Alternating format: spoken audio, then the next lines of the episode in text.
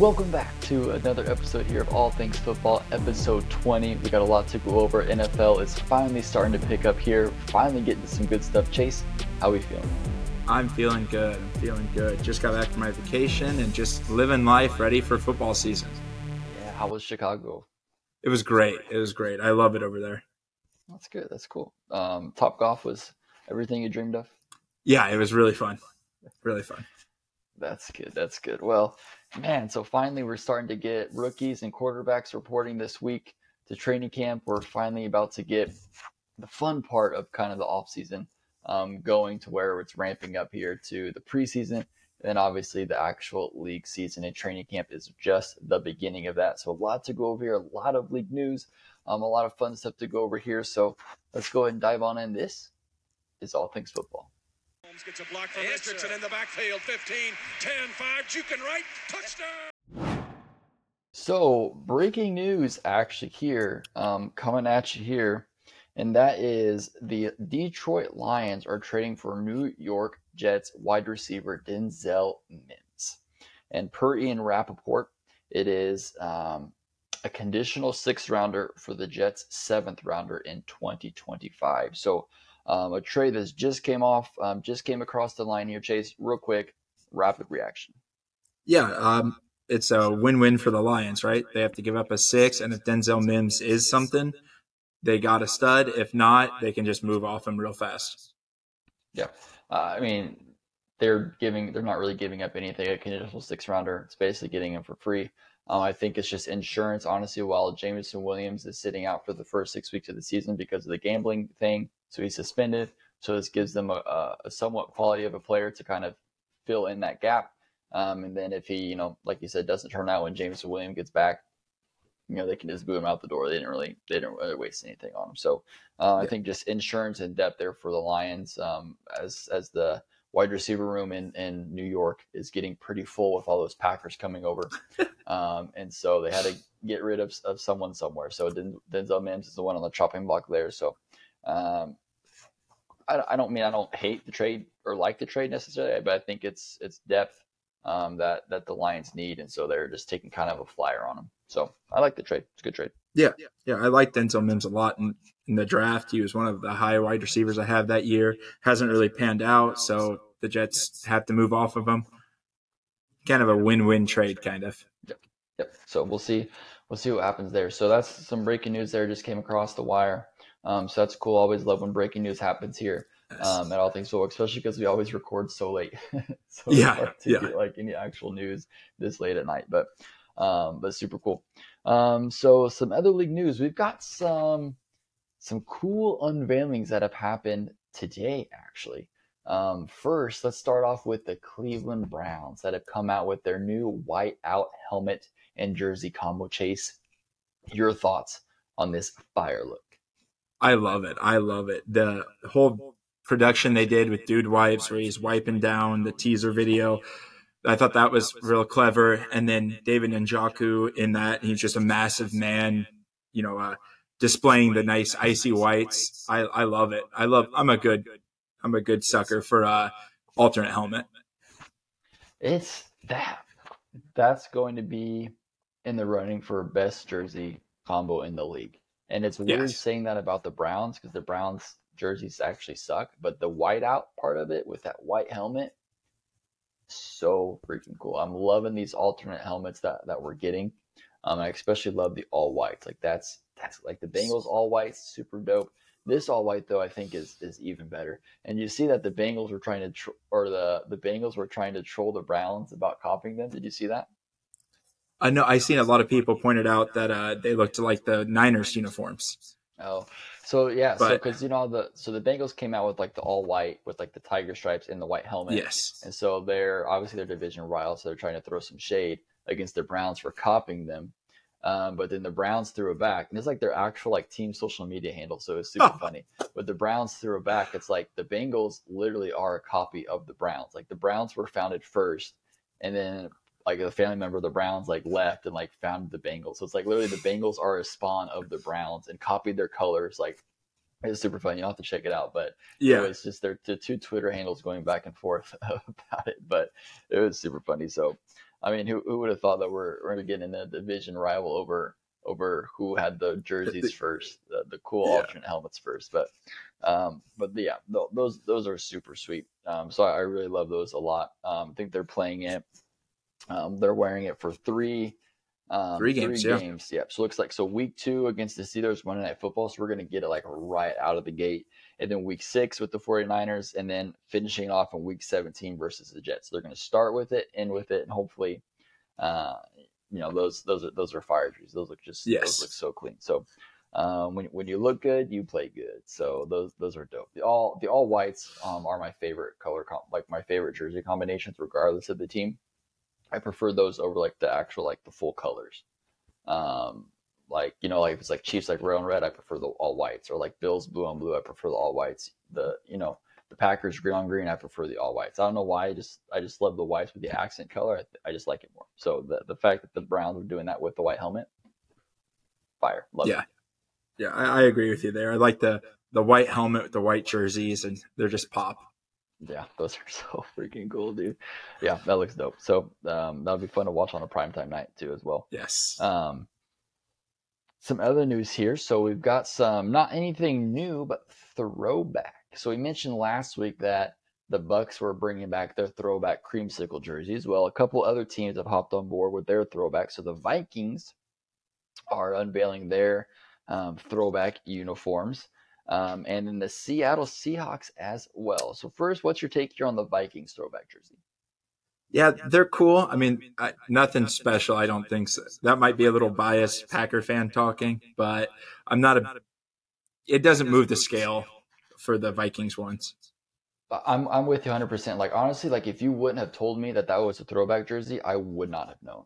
Like Yeah. if you're a hardcore Vikings fan, I'm sure it's really cool, and you'd have noticed it, and you're like, oh, that's a throwback. But like me, just casual like not even Vikings fan, just casual football fan, like I I don't know that that's a throwback because it looks like the exact same. Like with these other throwbacks, they're like completely different colors, right? Or talk, we'll talk about the Seahawks here real quick with the creamsicle, like things like that. Like they're completely different colors. It's like clear, like oh, that's a throwback, but it looks like the exact same. I think maybe just like the arm sleeves maybe are different, like with the accent stripes. I'm not for sure, but to me it looks like the same jersey, so it's hard for me to get excited about the Vikings throwback jersey. Uh, I, I'm with. you. I don't think there's any bias there at all. I just think the the throwback jerseys just are not as cool because they look pretty much like their normal jerseys that they have right now. Yeah, The yeah, I agree. Seahawks jerseys, though, on the other hand, those are throwback and those are freaking dope. I love those way more than their current jerseys. I wish they would. Absolutely. Yeah, yeah. That's just a better color. That blue that pops with the gr- lime green, better than that navy and the kind of puke green that they use now. I, I DK and Jaxon Smith-Njigba just streaking down the field in those. Oh my gosh. And the the gray helmets too with the Seahawks logo. I just Yes. looks, the whole thing just looks so much better than what they currently have going on. Um, but it's cool. It's one of those things where like you appreciate it more. I think obviously as a throwback, you appreciate more what you had before because no one was talking about how cool the jerseys were before. Um, you know, until you move off of something now and you can like appreciate it back to where it's like, oh man, those jerseys were actually where it was at. So, um, so yeah, man. So yeah, so Seahawks are. So su- super cool. Um, some throwbacks and some updated helmets, alternative helmets, and things like that that are going to make this seating season a little bit more exciting, right? Especially maybe you know for teams maybe that might not be good, they'll at least be fun, more fun to watch. Like for the Browns, I'm not too high on the Browns, but I think they're going to be a little more fun to watch whenever they're wearing those all white because I'm going to tune in for sure. Yes. Especially week two against your Steelers. Week two against the Steelers. That's true. It's true. So hopefully the Steelers. I don't really like the Steelers color rush very much. It's kind of bland. So hopefully they Yeah. they can get something going there. But it's uh, you black and gold. You feel like you could do something something cool. But honestly, their color rush looks like a high school team to me. Like when they when they do it, they're all blacks and they're gold, it looks like a high school team to me. I don't really like Yeah. their color rush very much. But Let me tell you, as an Iowa Hawkeye fan, you can do some cool things to black and gold. you, you can you can as a former Cameron Dragon, you can do some Ah! cool things with black and gold. I grew up black and gold. I believe black and gold, baby. But um, but yeah. So Steelers, yeah, they can they can definitely get on it. But I think Steelers are more they they care about more important things like winning than they do whatever their fashion statement is. So TJ Watt's going to go out there and ball out. He could be in in a freaking pink tutu leotard, and he'd still get 20 sacks in the season. So um, they they don't really care too much about the jersey. So I respect. No. Yeah. Yeah. I agree. Um, so, question here for you: Should all teams have an alternate helmet? I'm gonna say yes. Like even the bad alternate helmets are cool. Like the last year, the Saints did those all black ones. I wasn't a big fan of them, but they just different. It's cool. So let me go with: Should they all have a white alternative helmet? I I say go for it. I don't like the league that they uh, the league rule that says that they can only have one alternate helmet. I think they should like do a full organ where they do like a full uh, uni, uni change every game. They got the money for it. Yeah, yeah. The Packers just released their uh, earnings that the NFL gave them, and it was like three three hundred and forty one million or something like that. So it's funny that you mentioned it because that's where I was going next, actually. Okay. Um, here, so we can go right on into that. So, um, exactly what you're saying. So they received three hundred seventy four point four million dollars in national revenue from the NFL. So if you multiply that by 32, right? So all 32 teams, that means 11.98 billion dollars in total the NFL distributed to their teams, which is up from 11.1 billion previously. So we're almost a full billion dollars more than we were previously. Um, obviously, we know this because the Packers are publicly owned, so they have to release their finances. So I'm not for sure if this is exactly what every single team got. I'm not for sure if that's how it works. If every team gets the yeah. same amount, I don't know, and we won't know. Um, but we can at least have an idea that at least every team's getting at least 374 million dollars. Um, yeah, around there, right? At least. So um, that's insane. That's an insane, insane, insane amount of money. So. Um, but that's that's awesome. I love how the revenue is going up. It's good for football. It's good for us. So Absolutely. keep keep going up, keep keep going to the games, keep buying that fifty dollar beer, keep buying those jerseys, like keep breaking it up so we can keep football going and um and, and get those guys going. So so great stuff there. Um, yes. Um, and then finally, here wrapping up some league news, um, officially um, announced that the Jets are going to be the host for Hard Knocks. So I know we kind of talked about and said other teams that were eligible for it, they were the best team. So I'm happy that they were able to you know, they finally made the decision right. They're kind of forcing them. I know they said they didn't want to, but I'm glad that that they are. Chase, what are your quick thoughts there on, on Hard Knocks and the Jets? Yeah, I seen I seen that announced, and I seen Aaron Rodgers came out and said that he was pissed that that uh, they were. He's not happy at all. I seen Robert Saleh said that they are going to do it a little differently. They don't believe in showing the uh, players getting cut, and the cameras won't have the access that they did in the past. I wonder if that's just because Rodgers doesn't want cameras everywhere. But uh, it's kind of hard. You're moving on uh, to a Hall of Fame quarterback coming in, you know, with high expectations, and then having everything blasted all over the TV. So I understand it, but I'm glad that it's the Jets. I want to see all everything I can about Rodgers' transition.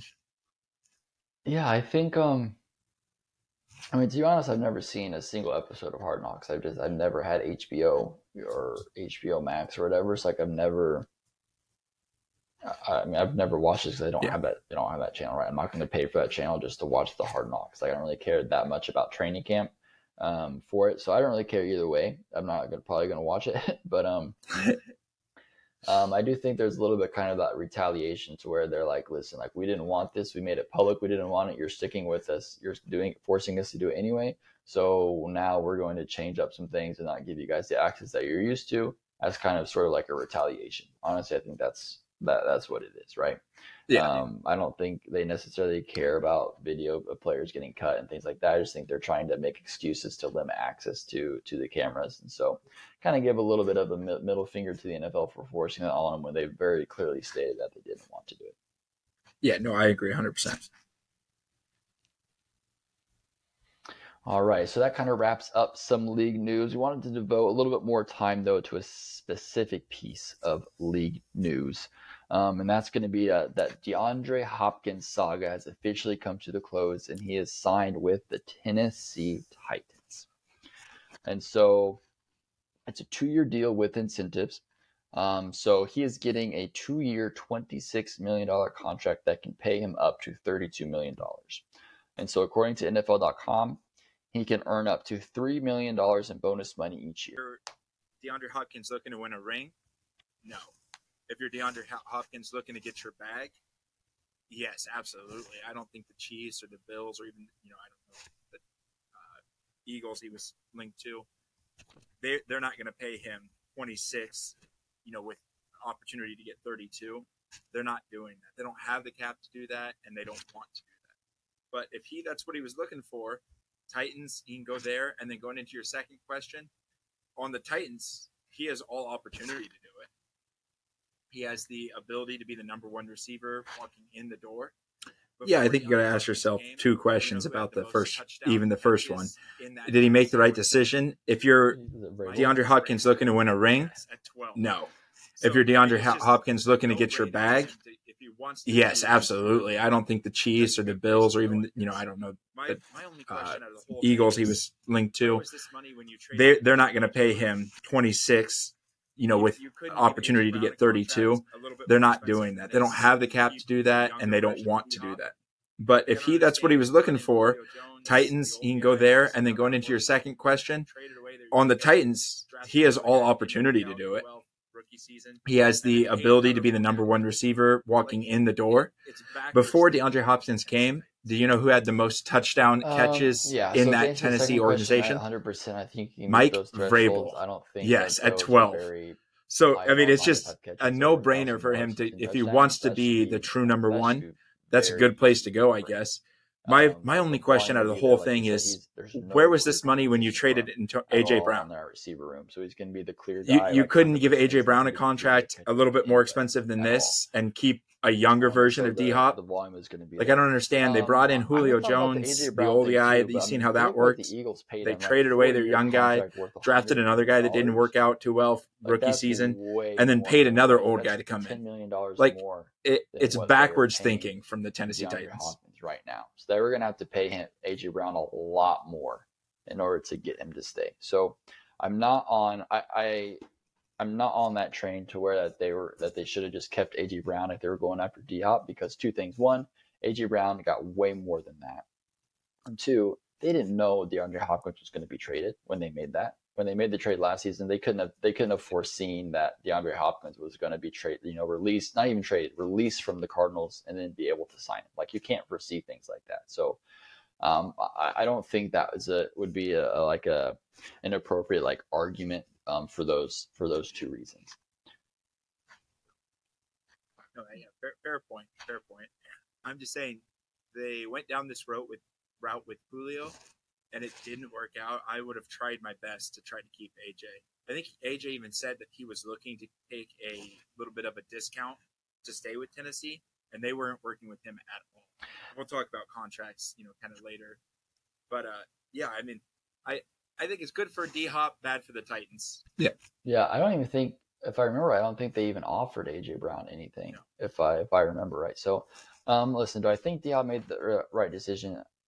It, it, all comes back down to kind of what we talked about before when we were talking about Odell Beckham Jr. when he was doing it and when we were talking about DeAndre sure. Hopkins the first time. No, yeah, fair, fair point. Fair point.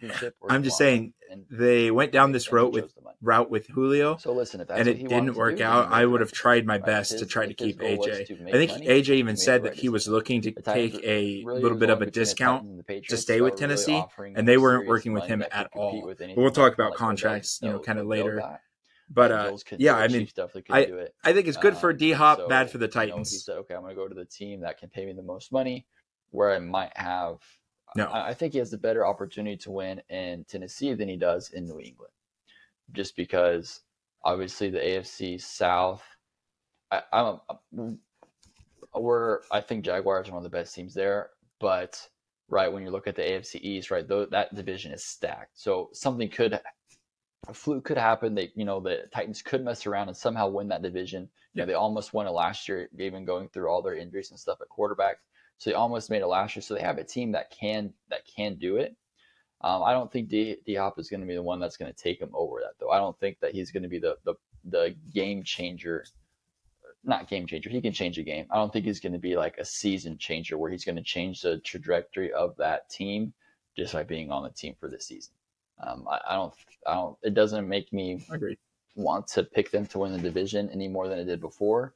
and it doesn't make me think they're going to be even better than, than they were before just by adding him because of the lack of, of efficiency at the the quarterback position. Um, and so that's where I'm kind of at. So if, if he wanted the money, I think obviously, and so then I would say he he made the correct decision. And especially if we're talking about really the only two teams that were interested between the Patriots and the Titans, he made the right decision. Yeah, yeah. Did you see the Vegas odds for Tennessee Super Bowl? Uh, didn't move after the D Hop. Oh yeah, I mean I don't I I I don't know why it would. Yeah. So I most sometimes they they fluctuate with the big names and they come back down once they realize this one didn't even move at all. It's kind of funny. I think I think even uh, Baltimore's kind of uh, raised a little when they signed to Odell, and I think right now, like at their time of season, uh, D Hop is better than Odell Beckham. I think. Oh yeah. Odell, you know, Odell had a couple injuries that derailed his career earlier than D Hop's, but it's just funny that ten, I don't see Tennessee doing anything. Yeah, yeah. Did you see the Vegas odds for Tennessee Super Oh, Bowl? yeah, I- I'm with you. Uh, didn't out with our move after the D-Hop week. If you signing. haven't seen that, go check it out. But um, um, we have them for Yeah. living on a prayer, right? So I- most sometimes they-. So they it's- it's- fluctuate it's- with the big names and they come back you know, down once the they one realize seed only a this one didn't even move at all. It's kind of Um, funny. so fact that I think I think even uh, they both think Baltimore's kind of uh, raised a little when they signed to Odell, and I just I don't think right now, like at their They might mess uh, around and, and time of season, somewhere and you know surprise. some uh, people. D I Hop is better than Odell. Beckham. I think you know Odell.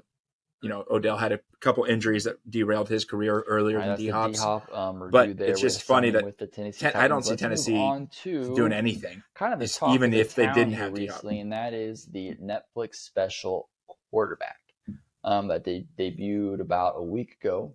Um, we've now both had the opportunity to watch um, all of it, so kind of wanted to give you our um, review on it. So, um, right, so it follows you know three quarterbacks all last season: uh, Marcus Mariota, Kirk Cousins, and Patrick Mahomes. When it got us a glimpse of their day to day life, their family life, and obviously what it's like, you know, preparing for a game, um, playing in a game, and, and everything that has to do Yeah. with with putting together the whole season. So it's very insightful, Chase. But I want to hear kind of your thoughts and and your opinion on on on the quarterback show. yeah, I loved it. Just getting a peek into the NFL curtain that we never get otherwise. I liked the dynamics that the quarterbacks had, right? You had one quarterback that lived in the top with Pat Mahomes, you know, doing everything you can do. And you had that guy that was just trying to get up there, but just kind of fails every year with Kirk Cousins. And you had the guy trying to prove it with Marcus Mariota, right? And he just kind of failed too, and the team kind of fell flat.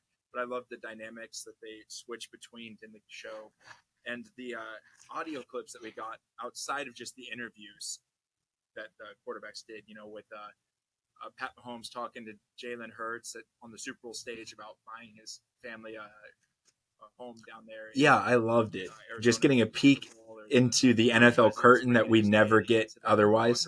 I liked the dynamics that the quarterbacks had, right? You had one things that we quarterback that lived in the top outside of this show. with Pat Mahomes, you know, doing everything you can do. And you had that guy that was just trying to get up there, but just kind of fails every year with Kirk Cousins. Then you had the guy trying to prove it with Marcus Mariota, right? And he just as a person, kind of failed too, and the team kind of fell flat. I- I think But I love the dynamics that they switch between in the show. And the uh, audio clips that we got outside of just the interviews that the quarterbacks did, you know, with uh, uh, Pat Mahomes talking to Jalen Hurts at, on the Super Bowl stage about buying his family hope uh, a home down there in uh, Arizona for the Super Bowl, or the Kirk Cousins Yeah, bringing his kid um, into the locker Yeah, room so a couple, couple of my thoughts here. after so the comeback. Those are just um, just uh, things that we wouldn't know about like outside of the I show. I I said last week I, when I still- I watched it, I'd give you my gauge on Kirk a lot of it Cousins. more was just basically like And I, think I have. Um, decided to like, root for Kirk Cousins as a was, man, you know, we saw like as a person, like, but not as a was, quarterback, like, right? I think I think I'm still going to root like against him on Sundays, and then documentary of it. from Monday through quarterback. Saturday, Kirk But Cousins really is my guy. about it was I love seeing him like out there. He's just a great human being, like, great dad, great Christian. That's what I really, just a, really a good guy to root for. to And I hope Marcus Mariota has success as backup basis, like, quarterback too. Just um, make me love like those guys even more. Body health, like you saw all what Kirk Cousins has to go through. Like that, one that dude gets hit more than anybody. Like that was insane. And so like you know his all his ribs were like hurting like every Wow. second of every day. So to see what he went through, like he has to take the bath, he has to get all these massages and the chiropractor and everything like that. Like what yeah they put their body through, it just kind of gives you like you think you know, but like you don't really know. So I really enjoyed that part of it. And like you looked at like Mahomes, like what he had, like he does with his trainer, um, and like that intense thing going off, and um, and so that that was really cool to kind of see the behind the scenes like day to day. Obviously, we don't get that with NFL films because NFL films is strictly just like watching, is just the game, right? So I didn't think that they showed us anything kind of during the game that we that we hadn't seen before. At least I didn't think. Um, but the outside of stuff that was um, um, what what I really liked, and I also liked when they were kind of go through like what they do with like the cognitive things, like or Kirk Cousins does that like cognitive test or whatever to like strengthen his like his brain and things like that. So that was one of the different things. I wish I loved when they were talking about when they were watching film and they were breaking down film. I wish we got more of that because I'm a film junkie. Like I love like I want to know what they think. Like I I know what obviously I don't know I don't know diddly crap, but I know what I see when I look at it. Um, I love I want to know I want to get in their head and like what they see when they're looking like when they're when they go up to the line of scrimmage and they're looking at something. Yeah. I want to know what it is that they're looking at, what it is they're looking for and diagnosing. Like that just fascinates me. I'm a film junkie. That's what I want to see. So we got a little bit of that. I wish we could would have got more of that because that part is fascinating to me. Uh, I, I wish we got more. I wish that part specifically, like they teased it. They're like, "Oh my, oh, we're gonna get a hold of it." Oh, Yeah. And they took it away from me. I was like, man, I wish we would have got that a little bit more of, of that. So that's what um I would say my recommendation, right? Yes. For the, you know, it got renewed for another season. So my recommendation would be um, to maybe have more of that, like the film breakdown. Um, that that would be my thing. So I really love the film. That's me. I don't know if anybody else would like that, but have more of the film breakdown where we kind of get in their heads and, and see everything would be my suggestion. Yeah, yeah, I, I- enjoy that too.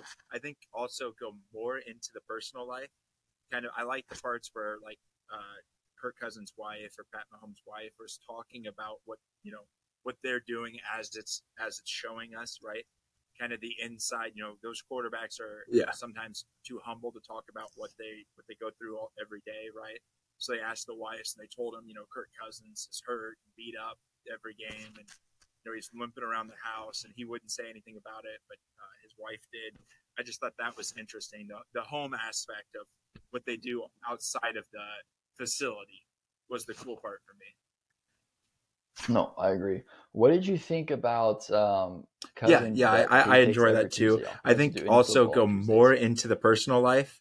Kind of, I like the parts where like uh, Kirk Cousins' wife or Pat Mahomes' wife was talking about what you know what they're doing as it's as it's showing us, right? Kind of the inside, you know, those quarterbacks are sometimes too humble to talk about what they what they go through all, every day, right? So they asked the wives and they told him, you know, Kirk Cousins is hurt and beat up every game, and you know he's limping around the house, and he wouldn't say anything about it, but uh, his wife did. I just thought that was interesting. The the home aspect of what they do outside of the facility was the cool part for me. I, I agree. I don't think it's that. I don't think it's that big a deal at all. Like you're not doing anything. Like just because you're not in the facility and like doing it, like it's not like teams are organizing things on Tuesdays. They don't really start until Wednesday. Um, right? I think Tuesday It was blown out of it's kind proportion on Twitter. I seen a lot of people Um, talking about that's why he's not I mean, I- the elite at, like, quarterback. That's why the Vikings aren't winning anything. Football takes him I don't think it's that big of a deal. Kids. I Um, think uh, her- her say, he like, deserves that day of off, especially how much he was beat up. that day, she's like, And he talked about how important it was for his mental health and his Being married, like, relationship and all that. like If you having that day in there your- and it affects him that much, where he, you know, of he's time, got a, you- you need that a hurt companionship, you need that relationship or wore down mental health, Um, I think it's detrimental I to mean, the it's, team. It's important, right? to do that and if it's not there, that's going to be a, uh, end up being a, a frustrating marriage, and it's going to hurt the marriage. It'll hurt the kids, and just so he can what go into the facility instead and and, and do stuff with football. So I, I'm not mad about it at all. It was a little bit shocking that he took the whole entire day off. I was like, oh, if you're taking the day off or whatever, maybe go at night, like do something. But he's like, I take the whole day off. I'm like, okay, whatever you do, what you have to do. I don't think that's. I wouldn't say that's a difference between like him and like Mahomes. Like, oh, this is why Mahomes is so great because Mahomes never takes a day off. I don't. I don't. I'm not buying that. I think some people are just they put in a lot of work and they're great, and some people need that day off. Um, and but he's not taking a day off for him. He's I think he's taking a day off for his family.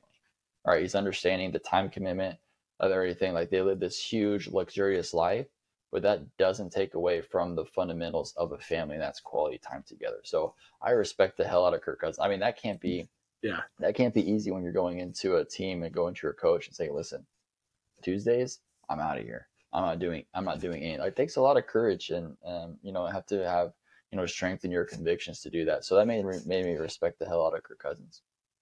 Yeah, I, I, I think some of my Yeah. favorite aspects were uh, Kirk Cousins on screen with his family or giving us a tour of his house, his trophy room that's hidden. I thought that was pretty cool. Just Kirk Cousins uh, being a guy instead of just a quarterback that you see on Sunday nights. So I, I that's that again. That was my favorite part. You know, my, I think my favorite part of the whole show was when he went and got his his son and took him in the locker room to experience that with him. You know, building that that quality time that that you know who knows if every guy gets. No, absolutely. That's gonna be something you know, like the kids are are gonna be able to remember and look back on, and you know, Yeah, yeah. I, I, I think some of my favorite aspects were uh, Kirk Cousins on screen with his family, or giving us a tour of his house, his trophy room that's hidden. I thought that was pretty cool. Just Kirk Cousins uh, being a guy instead of just a quarterback that you see on Sunday nights. So I, I that's that again. That was my favorite part. You know, my I think my favorite part of the whole show was when he went and got his his son and took him in the locker room to experience that with him. You know, building that that quality time that that you know who knows if every guy gets.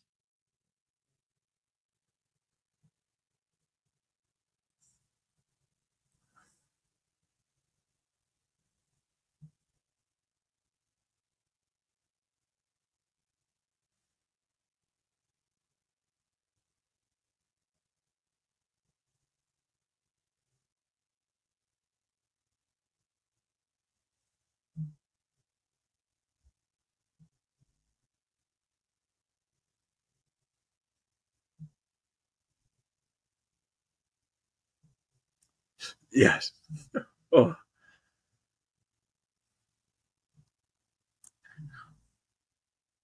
Yeah.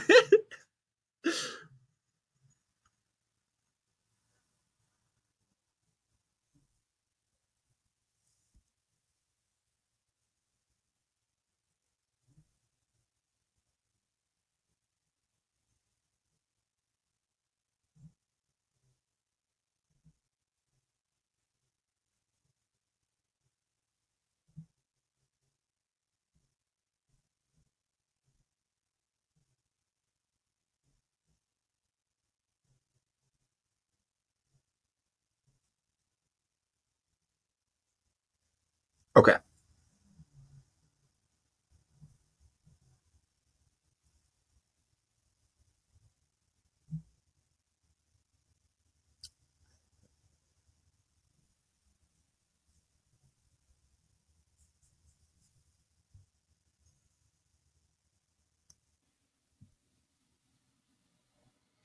Okay. Um, so like with with with Kirk Cousins just like riddling in pain, uh, right? Um, and so um, yeah, so that's kind of that's kind of what uh what I liked is a greater appreciation for what those guys go through in a season. Um, and so maybe, maybe respect them all all you know a lot more for sure. Yeah, absolutely. I, I, I thought it was a really good show. I liked it a lot. I, I do wish they would have gave us a little bit more, maybe off the field stuff. You know, in breaking down film. You know, we watched the games. You know, people that are watching that watched the games of these players. We didn't need so much on the field stuff. Maybe more off the field, how they prepare for the game, their family time. But I thought as a first season, you know, doing it the first time, I thought it was done really well. I agree. So that brings us here to the next question, right? So it's already been confirmed that they're um, having another season. So quarterback is going to be filmed another season. Um, oh, real quick, last thing I want to mention, I wish they would have came out with it sooner instead of like here in the middle of July. That seems like super late. Like we're almost done of the off season, about to go into the new season. They should have just. I feel like they could have released it a little bit sooner. Um, Yeah. Than in the middle of July. So that that timing was weird. Um, but I agree. I digress. Um, so season it has been renewed um, for quarterback season two. Um, so which three quarterbacks then do you want to see featured for next season? Yeah, so I followed kind of the same diagram as the other show did, right? The last season did a superstar, a fringe player that's trying to get up there, and then a guy that's on kind of a prove it deal. So I went with the prove it guy, Baker Mayfield. I think that guy's so interesting and just his charisma, and I lo- I just love Baker. The fringe player, I went with the quarterback of America's team, Dak Prescott, right? Give us a guy that's got that's right there, just needs to take that next step. Then the superstar, I don't know, he's already on hard knocks, but I'm just a junkie for him. Give me Aaron Rodgers. Yeah, I like the I like the I like the Baker Mayfield a lot. So I had I had Baker Mayfield on mine as well. I think that would be fascinating as somebody to like follow around. Like that would be super fun. Um, I just I love Yes. Baker Mayfield, his personality. So that would be super fun. Um, I, I I didn't follow the, the model. I just thought of people that I would like. Sure. I, I would like to see and, and would be fun because I never would have picked Marcus Mariota. I like as soon as it came out. Obviously, we're looking at it in hindsight where we can know like okay, he had a crappy season, so it's kind of like obviously they don't know that going into it. Um, and I don't even know like if you know if maybe Marcus Mariota was like their second or third choice, right? Maybe they asked somebody else and they declined, so they had to find somebody willing to do it. And, and Mariota was like, "Sure, I'll do it." So I, you know, I don't really know how that worked out if he was their top choice or not. Yeah. yeah Um, but so I, I did Baker Mayfield as well. Um, and then I'd be I'm I'd be super curious to look at it from a rookie perspective. Ooh. I don't know if this would be good for them or bad for them, like having to deal with that. But give me Bryce Young. Give Okay. me give me filming Bryce Young, his rookie season, everything that goes into it. How are you acclimating to the league? What's it like going through a whole season, right, as as a rookie in the NFL? I would just be fascinating to kind of get in there to see.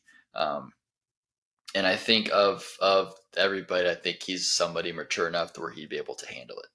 Um, Yeah. And and I don't think he would. I don't think he would face him too much. It could be wrong. Um, I don't even know. I wouldn't even say this. It didn't seem to faze any of these players, right? It seemed like Yeah. uh, they were just kind of all comfortable with the camera, which is kind of weird because like they were in their home like all the time and like in their car. I, I Yeah. don't know how it works. I don't know if somebody was in there recording. They had like a camera set up to record them at all times, and they just kind of picked and choose. But whatever it is, um, um, I would love to see Bryce Young. Um, and then um, I went with the Mahomesian rivalry, and I said, "Give me some Joe Burrow." Um, see what it's like for Joe Burrow. Um, fascinating. I love Joe Burrow a lot. He's already trying to copy Mahomes. You see him; he's wearing his headband now. Wearing the headband now, he's already trying to copy Yes. Mahomes. Maybe it's the headband that gives Mahomes a superpower, so he's trying to get it on there. Um, so why not follow after Mahomes and be be part of the quarterback? So, um, so I think that I think that could be really fun. And um, but I, I definitely would love to see. My, my biggest thing I want is, and like I said, I don't know if it's it's something that could happen if a team would shut it down and say no, it's too much distraction. But a rookie quarterback, even if it's not Bryce Young, maybe it's Anthony Richardson, um, maybe it's CJ Stroud. I would love to watch it from looking at at a rookie. I would love that. Yeah, yeah. You know, I, when you just said that, that would be really interesting. Be really cool to to do maybe like a Baker Mayfield, and then follow around like all three of the Titans quarterbacks that are trying to, you know, film all three of them trying to compete with each other and see how they interact with each other. You know, because they're teammates, but yet they're all vying for that one job. That would be pretty interesting with like Will Levis and Tannehill kind of being the feature there, and then throwing another guy. But yeah, the rookie aspect would be amazing. I think Baker's got to do it though. I think that's. I mean, his personality's great. His story's crazy. Going from that number one pick, winning the playoffs, beating the divisional rivals, to the fall from grace that Kevin Stefanski kind of did him. Then to get traded mid-season, go to the, that you know run with the uh, Raid or uh, Rams against the Raiders, where he had like two days of practice. Just dope. his personality, like he, I, I just got to see a, a documentary with him in it. Man, He- he's he's a must-watch TV. His personality is just too good. Yeah, I love it. I love it. So it'll be interesting to see. I wonder if since now it's like a popular been like popularized, if they'll like announce who they're when they decide who it's going to be, if they'll announce this and let us know, or if they'll make us wait for it and like you know come out with it at the end of the season that say, oh, these were the Yeah. three quarterbacks. Would you rather know or be surprised at the end of the season? Uh, you know, I think the surprise was good. I, I agree with you. They need to move it up. Maybe like after the draft, when it's get that law in the NFL, then drop it, give it hype into training camp. But I, I think it's better to be surprised, right? That way you're not tuning into that game to see how they did. You know, it's kind of fun watching. You know, I didn't watch a lot of Falcons games last year with Marcus Mariota, so I had zero idea. I mean, I knew how their season played out, but I had zero idea. You know what he was going through and everything like that. So it's just kind of a kind of a pleasant surprise to see the, the three people that are repping the quarterbacks, you know, And shout out Peyton Manning, right? This is all his production. Omaha Productions did it. What an ingenious idea from a guy that just keeps making great moves for the NFL. Yep. No, I, I agree with you. I'd rather be I'd rather be surprised. Um, honestly, I'd probably forget about it. Like if they announce these three people are Yeah. going to be the quarterbacks, I, I forget about it. To be honest with you, um, but the surprise of it is, is cool. It's like, oh dang, we're going to see more about about this. I mean, the problem is I think we were really spoiled because you know they picked you know Mahomes and he was he won the Super Bowl, so we are able to see a season literally all the way through. Yes. Um, and so we were kind of spoiled in that aspect. So hopefully they'll they'll pick somebody that it could be a Super Bowl contender as well, and maybe we'll get another Super Bowl a quarterback, you know, in the Super Bowl. Um, but um, because because that was cool watching it through the whole season Yes. come to fruition and see see that whole thing. So I, I so I mean they really nailed it with with, with the Mahomes Yeah. pick, but Yeah, they really mean, did. but um hard hard to go wrong there. So hopefully hopefully they're able to nail that again and um but I mean I mean obviously they can't right they can't do Mahomes twice in a row, right? So Yeah, no. um, but um, but yeah, so yeah, so looking forward to season two. I'll definitely watch it, and hopefully they'll be able to kind of figure out what people like. You know, get a lot of fan feedback, figure out what people liked, maybe what they didn't care about so much. So they can kind of focus more on those aspects there. You know, in in, the- in the next season. So um, definitely a cool thing moving forward. Honestly, it reminded me just like the the All or Nothing series, except it was this was focused specifically on the player. Like, dude, if you watched it, like it's the exact same thing, except I liked All or Nothing. I think my thing is I liked All or Nothing better because it was focusing on the entire team um, instead of just focusing on the one player. Like the one player is cool. Like I liked watching it and everything like that. Like it was cool to see everything there. Um, but I liked it from watching it like as a, as a team aspect more. Um, I think that's kind of where I had that disconnect from. Even I though I, even though I love the quarterback position and obviously it's my favorite quarterback, my favorite player. Um, but um, maybe just coming from that, I was thinking like, man, I like to see more about the team instead of like just the player. But it was it was it was still good. I'm not trying to hate on it. It was still good. I rated it about an eight out of ten. Um, Yeah. definitely definitely worth watching. And if you're a football fan, you should definitely watch it. Yeah, I agree. Um, let's go ahead and come in with one of our favorite segments that we haven't done in a while. So wanted to bring it back here. It's been like weeks, bro. I don't know what we've been doing. Um, I don't know. But um, let's go ahead and bring back. I know end zone or no zone. Chase, so I got a couple um here for you today. So first off, um, this one's gonna this one's gonna be your favorite. So it's it is. uh, How do I want to phrase this? It's more weird seeing Rodgers wear the number eight than it is seeing him in a Jets jersey. End zone or no zone? End zone. I agree. I agree. I think it would be less weird if he didn't change his number. I don't. I think that's the part that I hate the most is that I'm gonna have to watch Rodgers taught out with. I don't even think eight's a good looking number on a quarterback. Sorry, Kirk Cousins, Lamar Jackson. Like it, it's just not appealing. That 12 is perfect. I don't know what. I mean, Joe Namath gave him the rights. No one remembers Joe Namath anyway. He should have wore the 12. Yeah, I saw. So I saw it come across today, and I saw that, and the first thing I saw was the eight, and I like cringed. I was like, Yes. yeah, I was like, man, it's definitely weirder seeing him in a different number than it is a different jersey. Yes. Um, um, but I wanted to get your thoughts on it as being, you know, Rodgers guy in the Packers. fan, Yeah. So see what your thoughts on there with that. Um, here we go. Okay. Um, so Madden ratings came out. Um, I don't really care about Madden ratings a lot, but something I saw kind of grinded my gears a bit. So I want to present this to you. So Madden ratings should be based on previous season play, not solely based on the career of the player. Absolutely. End zone 100%. I think I know what you're talking about because I had a problem with it too. Is it our friend in, well, not really friend, but our our uh, defensive tackle in LA? It is hundred percent. That's Yes. exactly what That I is. I was Wild. like, bro, I just like I that frustrated me so much. Like, bro, how are you gonna give Aaron Donald a 99 ranking when he only had five sacks last year?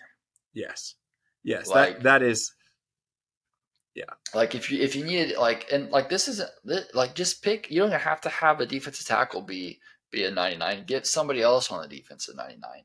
Um, but if you want to, I mean, if we're looking at, he wasn't even like there was like four other defensive tackles that had more sacks in him last year. Um, but just for the just because of the name, who he is, he's getting put as a 99 for the seventh year in a row. And he, like I said, it's it's not that like whatever, but it's just kind of it's just kind of lame whenever it, you know, your name and image and likeness is getting you a 99 than what your actual play was. And so they, they needed to fix that for sure. Madden ratings have always been trash, uh, but that was something that I saw that was just, just kind of annoyed the crap out of me. Yes, no, I, I have the same stance. I, uh, you know, Madden ratings or whatever. I like to see how they, you know, how they think they rate people. I, you know, of course they're never going to get everything right compared to whoever is looking at it. But I think that's one that no one looked at and been like, yeah, that makes sense. You know, it's not a, not a good thing, especially when Nick Bosa got like a 97. Like, if you want to give a defensive lineman a 99, it should be the reigning defensive lineman, I would think. But you would, you they're going to do whatever they do. Yeah, that's true. Um, next one here. Um, so a lot of talk. Some Eagles players are still talking. So most recently, Dallas Goedert was talking about the sod father in the field. Um, so if the field wasn't so slippery in the Super Bowl, the Eagles would have won that no zone. They're, you're playing on the same turf, man. Like I, I don't understand this at all. The turf that is ran for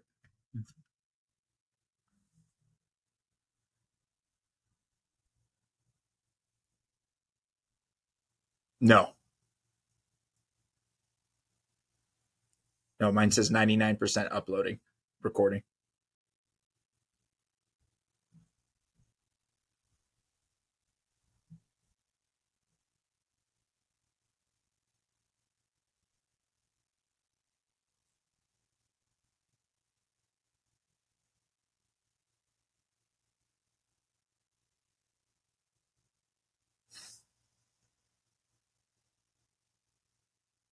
Yeah, I guess if you look, my mine still has that little red dot. Yours does not.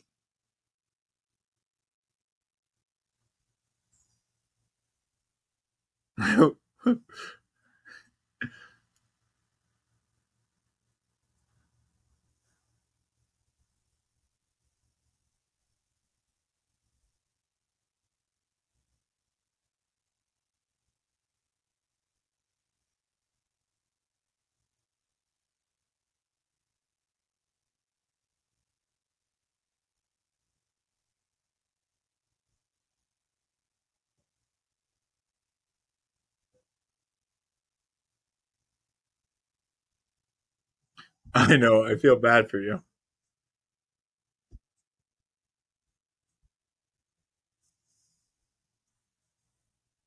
Yeah.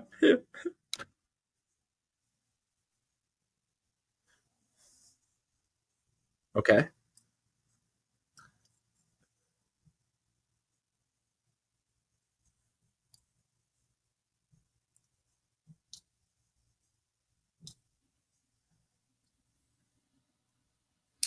Okay, so um, if the field wasn't so slippery in the Super Bowl, Eagles would have won that game. And or no zone, no zone. They plan on the same field. The Eagles are slipping. That means the Chiefs are slipping. We even seen it. Travis Kelce's touchdown catch. I thought he really hurt himself when he went down when he was trying to celebrate. Turns out it was nothing. He was, you know, they just slipped doing his like stanky leg or whatever he did. But I don't understand why they keep bringing this up it, it, it's the same playing field. I don't. It's not like that gave you, you know, the, or you the Chiefs an advantage.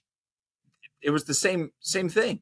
The Eagles just didn't come prepared. I guess I don't. They practice on the field, right? They did their training on the field and whatever before the game, even. So I'm not sure why they keep. It's kind of a sore loser aspect. I don't know. I don't want to call them a sore loser because I like Jalen Hurts, and I mean I think Nick Sirianni.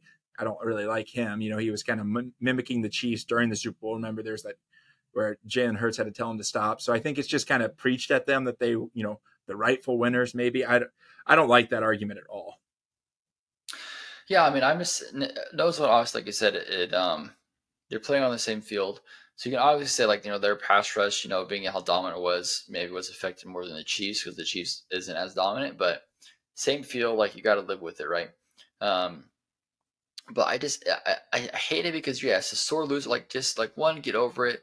And two, it's funny because I respected him so much. Obviously, how it ended with that, it's less controversial now because I think it was a holding, and, and it's been showed repeatedly enough where it was a clear jersey grab and a hold. So I'm not going to say it's controversial, but at the, at the very time of it, before it was released, I thought it was controversial. I was like, I don't, I don't know about that, and I respected the heck out of that team, from the coach down to the players, for how they handled that. right after the game, they could have they could have immediately said, "Oh, the refs botched this," but they handled it with class. They handled it with the grace, and I thought, man, okay, you know what, this is cool. But now it's like you know weeks after and like all the glove it's still months after you're almost like turn the page now and you know Yes. goedert is still is still talking stuff so that's just putting a bad taste in my mouth for some of these eagle players that i, I like i like dallas goedert a lot but it's just like Yeah. whenever you do stuff like this it's hard for me to to kind of like root for you it's because of how uh, you're still talking about it so um yeah so just like you know move on Yeah. um so let's move on to this one so interceptions are harder to get than sacks end zone or no zone I'm gonna go. I'm gonna go end zone. I'm gonna say yes, end zone. I think uh, actually just getting yourself timed up with that ball that's coming in. You know, you have no idea of where that wide receiver is running. I think I don't think either of them are easy to get necessarily. That's why you don't see a you know crazy amount of them. But I think sacks. You know where the quarterback's gonna be when he hits the ball, right? You, you've got one objective to rush that quarterback, get the ball. I know you have to worry about the run and all that, but with the cornerback, you have to try to guess the route. You can't get burned deep. You have to know who's covering where. You know, it's not just like you know backyard football where it's one on one, right? Even in man coverage, you got to know if he's crossing the screen here. You got to you know do something different. And I think interceptions are extremely hard to get. Uh, I'm with you. End zone. So, and, we know this because the league leader in interceptions every year is only in single digits. Like the lead, the leading league, you know, with Justin Simmons, there was a couple of them had six interceptions. Right, that's only six. Whereas you had 20 some sacks, right, from Nick Bosa. So it's way easier to get sacks than it is interceptions for all the reason that you said. I mean, uh, the NFL record is 14 interceptions in a season. 14, which is which is a crazy amount. Um, but obviously, everyone gets sacks way more than that, right? Like if you only had 14 sacks, you're like, okay, like that's a that's a that's an okay that's an Yeah. that's a that's a good season. It's not a bad season. It's it's a good No. season. 14 sacks, okay, that's pretty good. But if you had 14 interceptions, you're like, dang, like that's that's like the best season ever. Like you would have to win defensive MVP if you had 14 if you had 14 interceptions, and that's just because of how hard it is to get. Um, for sure. Yeah. Um, so yeah, interceptions are a mile harder than, than to get Absolutely. sacks for sure. Shout out Um, Paul Krause. I think out at Paul 14 Krause. interception. He Hawkeye. Ooh, I'm pretty sure he is. was a Hawkeye. Um, last one for you here. Okay. Travis Kelce can catch Jerry Rice to tie the most postseason touchdowns this year. Numbers wise, if in case you don't know, Jerry Rice has 22, Kelce has 16, so he's only trailing him by six. Six. Can he tie it this season? In zone or no zone?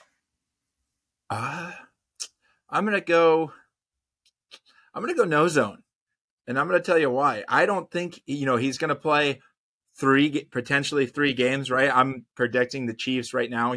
They've showed us in years past to get the bye bye week, so it takes away a playoff game. He could get a touchdown.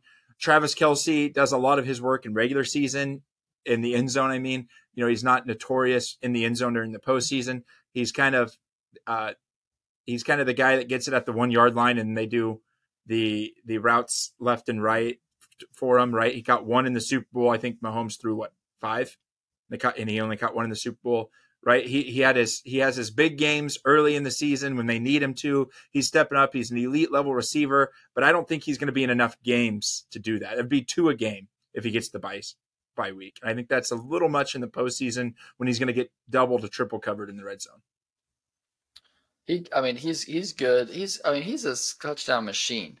I mean, Yeah, I wasn't- I wasn't talking bad go about off him. I know, I know, but I'm saying like he doesn't go off in the playoffs or something like that. It's like he's got 16 postseason touchdowns. That's more than Gronk. Like he's only no- four. He's he's ranked four all, so he does work in in, in the postseason as well. But Yes. I, I, but is it possible? I want to say I want to say end zone. Anything is possible with Travis Kelce and Patrick Mahomes. Like it would not shock me if they get two touchdowns. You know, two touchdowns a game um, to get up to six, where he just goes off and has you know four or five. Like obviously that's that's a little bit crazy, but in order to get it, they would have to go to the Super Bowl um, for sure. Like I don't think he's gonna be able to get it if they don't go to the Super Bowl. Um, but to get six touchdowns in three, what is it, th- three or four games? four yeah potential four, three or four games. I think I think is definitely doable. Um, he's good for at least one touchdown a game. Um, so all he has to do is get two touchdowns and and two different games on that. So obviously it'd be a stretch, but to go ahead and tie it there, all he needs is six touchdowns. Um, especially you never know the Chiefs when they get behind. Travis Kelce's the go-to guy, um, and so and so they could light the scoreboard up on anybody. So just I, I either you know I don't know it's, it's just a fun you know thing to talk about. So I'm gonna Yeah, say, I'm yeah. gonna say end zone. I'm gonna think I'm gonna think it's doable. I think um, I think if they make the Super Bowl, I'm gonna go ahead and say that that they do it. Okay, yeah. I mean, I'm, I wouldn't be surprised if it happens. I just think Andy Reid gets real cute in the playoffs and uses a lot of different guys scoring a lot of touchdowns instead of like the regular season. It seems to be that's when Travis. I mean, he. I'm not saying he's bad in the playoffs by any means. He's just not known to be the receiving threat in the end zone that he is through the regular season. I think he only scored one one touchdown in each game that was played this year, so that's three. Hmm. I could see that doing the same thing. You know, him still being a elite level tight end in the postseason, just not the receiving threat that he is. You know, let's say against the Raiders. You know, where he had Yeah. before. There he goes. Four. so let me so let me ask you this: End zone or no zone? Travis Kelce will finish his career with the most postseason receiving touchdowns in the NFL. uh, end zone on that. I, I don't. I think he's got another three to four years of elite play, maybe another five or you know four years of elite play, two more years of his little declining play where Mahomes is still making him look really good. So I think I and I think with Mahomes they're in the playoffs every year, whether it's the one seed or the seven seed. I don't think if Mahomes stays healthy, which he will, knock on wood, right? He's going to be that quarterback that gets him into the postseason. I, I, I mean, like he only needs he only needs seven, right? So if that's Yeah. four this year, three next year, done, right? That's Yeah. that's totally doable um, to Yes. do. Um, and so um, I, I think for sure, I think Kelce will will end his end his. I think he'll end his career having the most receiving touchdowns ever and cement himself as a first ballot Hall of Famer, even more so than, than he already is. So I'll go. I mean, not even first ballot Hall of Famer, but best tight end ever. And it's going to be hard to argue that whenever he's got twenty three or more postseason touchdowns. Hot take: I think he's the best tight end ever if he retired today. Oh, let's do it. Not a hot take. I'm with you. Let's do it. Okay. Let's pencil Yep, it in. Yep. But I'm Yep. just saying, like that's. I mean, there's there's a debate, right? You can say, okay, you know, it's Gronk. Gronk's got more rings. Sure. You know, Gronk's this. Maybe it's Shannon Sharpe. Maybe it's Tony Gonzalez. Like, there's still some sort of kind of like debate. Sure. But in order to put that to bed, to where like no questions at all, like once you re- once even if he ties it, right? Once you tie it, over. But when Yeah. you break it, over, over, right? Over. Just- yes. Yes. no, no, no, no chance at all. So, so that was a fun end zone, no zone. I, I miss doing that. Try to do that more I often do here. Um, so it's been it's been a little bit too long. Um, let's go ahead and finish out the show here. Wrap around here with the big the big talk right now. Obviously, the conversation as the franchise tag um, deadline has passed um, is these running backs. Um, the running back value, the running back market. Um, three um, biggest running backs here in the NFL: Tony Pollard, Saquon Barkley, and Josh Jacobs were all franchise tag. The only one to sign that tender um, was Tony Pollard neither of them were able to work out a long term deal. Um, so, Chase, what are your kind of thoughts here on this running back drama?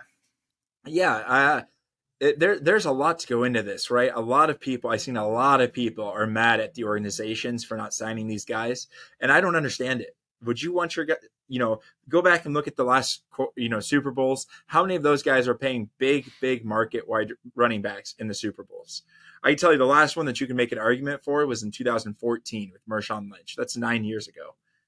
It just doesn't happen anymore. Running backs are not the the focal points of the offense that they used to be, and I think that's that that shows. You have Zeke, you have Dalvin Cook, you have Leonard Fournette. I know he's working out with the team right now, but you have those three still in the market. No one's even touched them yet, right? So why would you want to pay these big time backs big time money? I think there was a report that Saquon wanted uh, was only three million away from the the offer based on what he wants, and he's threatening to sit out over three million dollars.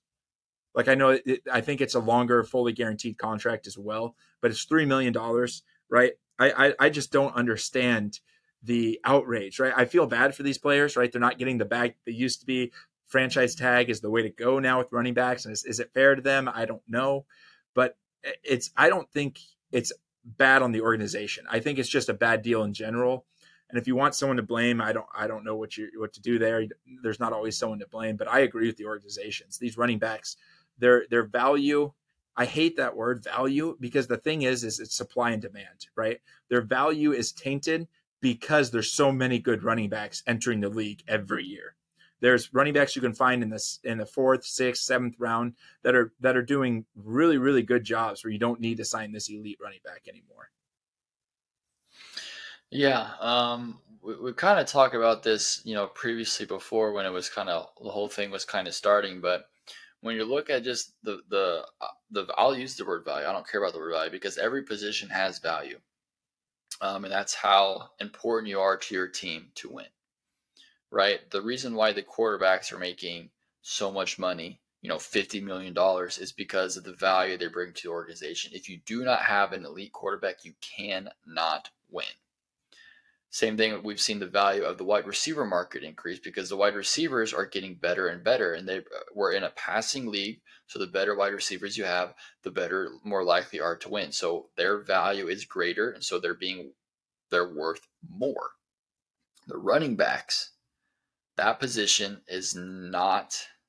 You do not need an elite player at the running back position to win a Super Bowl. As you said before, we haven't had that since Marshawn Lynch in 2014. The, Isaiah Pacheco and the Chiefs completely just destroyed. Uh, Pacheco doesn't know it. Maybe he's realizing it now, but he just destroyed his future earnings and he destroyed all of running back's future earnings because a yes. seventh round rookie who started for the Super Bowl made a touchdown in the Super Bowl on a Super Bowl winning team, and he was a seventh rounder rookie. So I mean, that just destroys the value of the position where you can go in and you can win the Super Bowl with the seventh round rookie quarter with the rookie running back.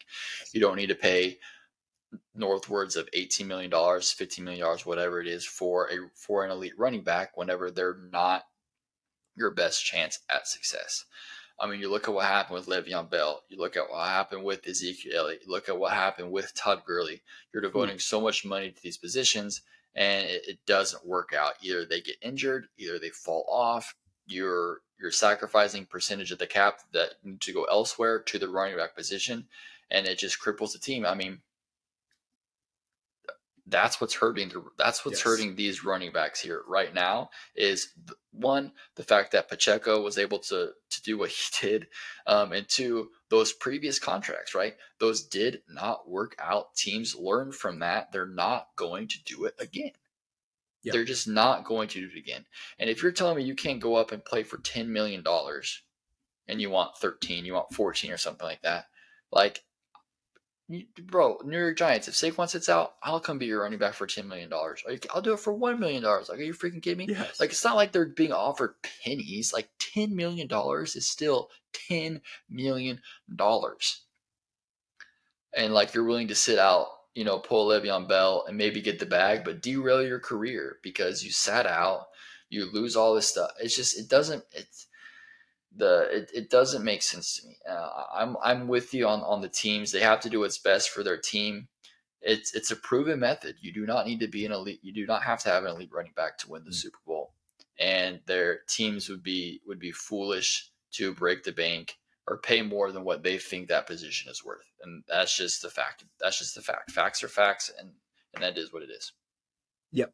Yep, I think you, you hit it right on the nail head. I think Le'Veon Bell he tweeted out something about Ant or Bug's Life or some Disney movie that he was talking yeah. about, but I think he ruined it. Right, the year he set out, James Conner came in and had a thousand yards.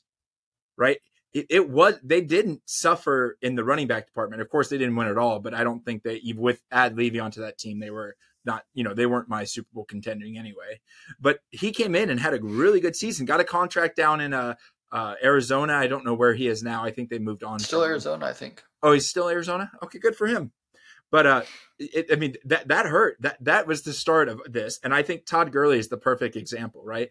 Up up until the midway last season, I didn't check it today. I should have. Midway last season, since 2015, you know who had the most touchdowns in the NFL?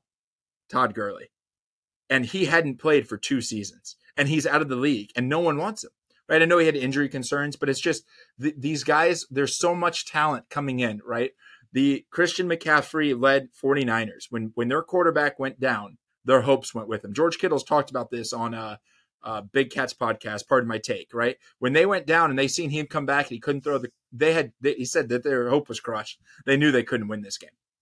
When he came back out there and he know he couldn't throw. They have one of the highest paid running backs. You know, one of I think he's the best running back in the NFL. A lot of people maybe Nick Chubb or whatnot, but I'm sticking with McCaffrey. And they knew that he couldn't win because they didn't have a quarterback. Well, if running back's so important, why couldn't McCaffrey carry you to that game? It, it, it's just it's it's silly that this has become such a, a big deal. And Todd or Le'Veon Bell also ruined that. You know, it's it's fifty grand a day to sit out in training camp and that's just training camp. That does not preseasons. That's not season. Fifty grand a day sitting out training camp. That's a lot of money they're throwing away to get three million more in Saquon's case. And I know Josh Jacobs. I don't think they offered him anything. I think he was out. You know, the rumor is he was outside with Maxx Crosby waiting for it. But Saquon did get an offer. He got nineteen and a half million dollars offered to him, and he wanted twenty two and a half, and he turned it down. Like three that that's what you're turning down 19 and a half million. You weren't happy with that? Crazy.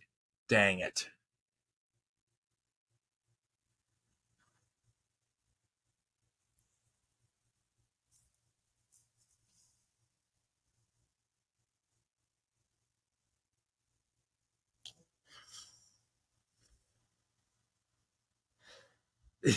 yep, yep.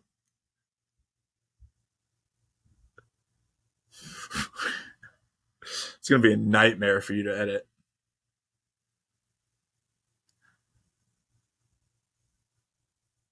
Okay. Okay. Perfect. Perfect.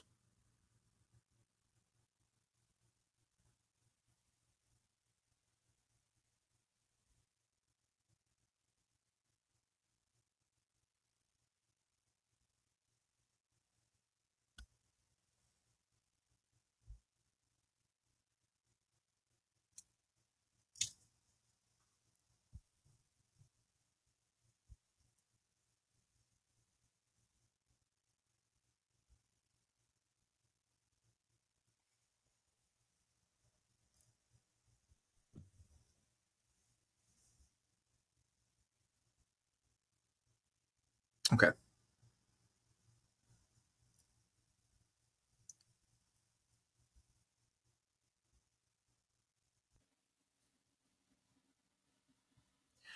After Le'Veon Bell sat out, they changed the rules where it's now 50 grand to sit out of training camp. That is crazy. 50 grand a day for training camp. So like even Saquon, you know, he's going to say, Hey, I don't, I don't want I don't want you to play under that that 19 and a half million that he was offered for 3 million more, but he's going to go 50 grand a day sitting out as the FU. He said in a podcast, the FU to the team. Like, this is ridiculous. Running backs, I'm sorry, you're not valued in the NFL. Not until the NFL changes, and who knows when it does, but you just have to kind of suck it up or play a different position, you know? Uh, yeah, it's, it's tough because uh, the running back is my favorite position. I, I love the running back position. That's the position I started playing whenever I, I first started playing football. So maybe that's why. And I think I, I so like like Saquon Barkley, like the game is going to miss Saquon Barkley if he sits out. So I hope he doesn't um, because he's just so talented. He's so good. He's fun to watch. I'm worried about what's going to happen though um, as this as this trickles down for like these college athletes. If they're seeing like, listen, like they're going to use me for my rookie contract, and then I want to get franchise tag and then done like why are they not going to try to go to a more lucrative position? So how many like really elite running backs are going to try to change to go to wide receiver? And then we're going to get less maybe we get less talented running backs because of that? I, i'm not for sure. That's something that i think could potentially happen that i think could be could be bad for the nfl i just don't know if there's any way to avoid that because the they're I don't I don't see how the NFL change. I mean, the NFL constantly changes. I don't see how it changes to where the running back becomes more valuable uh, yeah. in, in, this league. I just I don't I don't see that happening. And so I just I think the running back market is going to be stuck here where it's at um, because if the Giants are breaking the bank for Saquon, like uh, who, who is, are the Browns going to break the bank for Chubb? I, maybe or or the Falcons going to break the bank for um Bijan for Bijan in four years? Maybe. Like I, I, I just I don't know. Like there's only a certain amount of players that I could think of that people would be worth that might consider breaking the bank in order to keep them at the position. So uh, until we see it happen, I just I I just I think the value is going to be at that $10 million. I think if you're making $10 million as a running back, I think pretty much is as, as good as you're going to get. Yeah. Yeah. Yeah. The, the, the running back market needs Bijan to be incredibly good, and they need him to be incredibly good and healthy for four seasons. If that doesn't happen, the running back market is in trouble because it'll go down even more. It's crazy. It's the only franchise tag that's gotten down in price, right? Everyone else is kind of moving up in the world, and running backs are going down. And it, it you know, we've been saying it, you know, uh, with the draft stuff, you know, draft a running back late, use him for his rookie contract, draft a running back late, rinse, repeat, right? And yeah, the, the, yeah. the NFL's caught on. It, you know, it's a copycat league, and they copy what works. Yep. I mean, that's really draft a running back, maybe a franchise tag, or might you're only paying him ten million dollars. That's nothing. I mean, like, uh, I mean, it's a lot for a player, but it's yes. nothing for a team. Like ten million dollars to a position, okay, that's fine. Um, and then after that franchise tag, you know, if you decide you want to sign them, if they're willing to take it, if not, they can test their waters. That's the biggest thing too. Is about the NFL is whenever you become a free agent, like you can see what the market um, is worth, like what you're worth, and you'll find out really quick that you're not worth what you think you are. And like Saquon rolled the dice, right? He didn't want to sign the contract, whatever they offer. Like it's not like the teams aren't offering him anything; they're just not offering yes. what he wants, right? So it's gonna be it would be worth more than ten million dollars. Um, but you know now he's now he has to play on the ten million dollars because the you know the negotiation period ended, um, and so he rolled the dice and failed. And so now he's going to have to deal with the consequences. So whether that's play the franchise tag out $10 million, sign a deal next year, or you know, sit out the season, sign a deal next year, right? Um, you know, you roll the dice and you you have to pay the consequences. Yep, yep. Kind of like the whole thing we talked about with Lamar, right? He went out into the open market, seeing that no one was, you know, he, he got to be able to test that, negotiate, do the, you know, was on the in, an exclusive franchise tag, and he came back to Baltimore. Said, "All right, I'll come back." Right? I I realized that that that you know no team was going to offer me what I wanted. And uh, you know, Mixon took pay cuts to stay on the Bengals. Dalvin Cook still a free agent. Zeke still a free agent. A Super Bowl winning Leonard Fournette is still a free agent. The running back market is not where you think it is, Saquon. Sorry to tell you. Yep. And so, like, and even with, like, would look at Josh Jacobs, like, you can be the lead leader in rushing, and nothing happens. You could be you know, you can be Christian McCaffrey and be the all-time greatest, or all-time greatest, but I think the best running back in the league, and we don't have the quarterback, nothing happens. Like the running back position is not going to be the one that gets you over the edge. In today's NFL, it's just not. You can't just hand the ball off and expect to win games.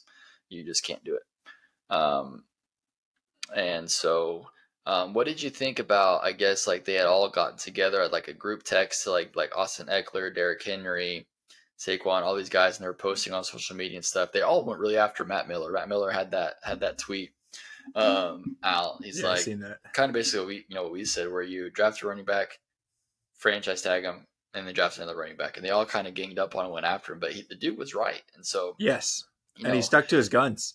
Yeah. He, you know, he said, so, "Hey, I'd love to tell a running back that. That's what I believe. I like Matt Miller. I've been following him for a couple years. I think he's a really good draft expert, really good knower of NFL football. I think it's, you know, like Austin Ekeler kind of did the same thing, right? He requested a trade.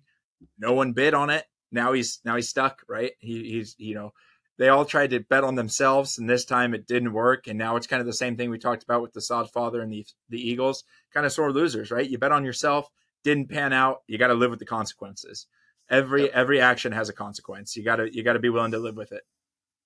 God, we live and live with it, and that's just the way the cookie crumbles, as as um, Bruce Almighty. Bruce Almighty says, "Yeah."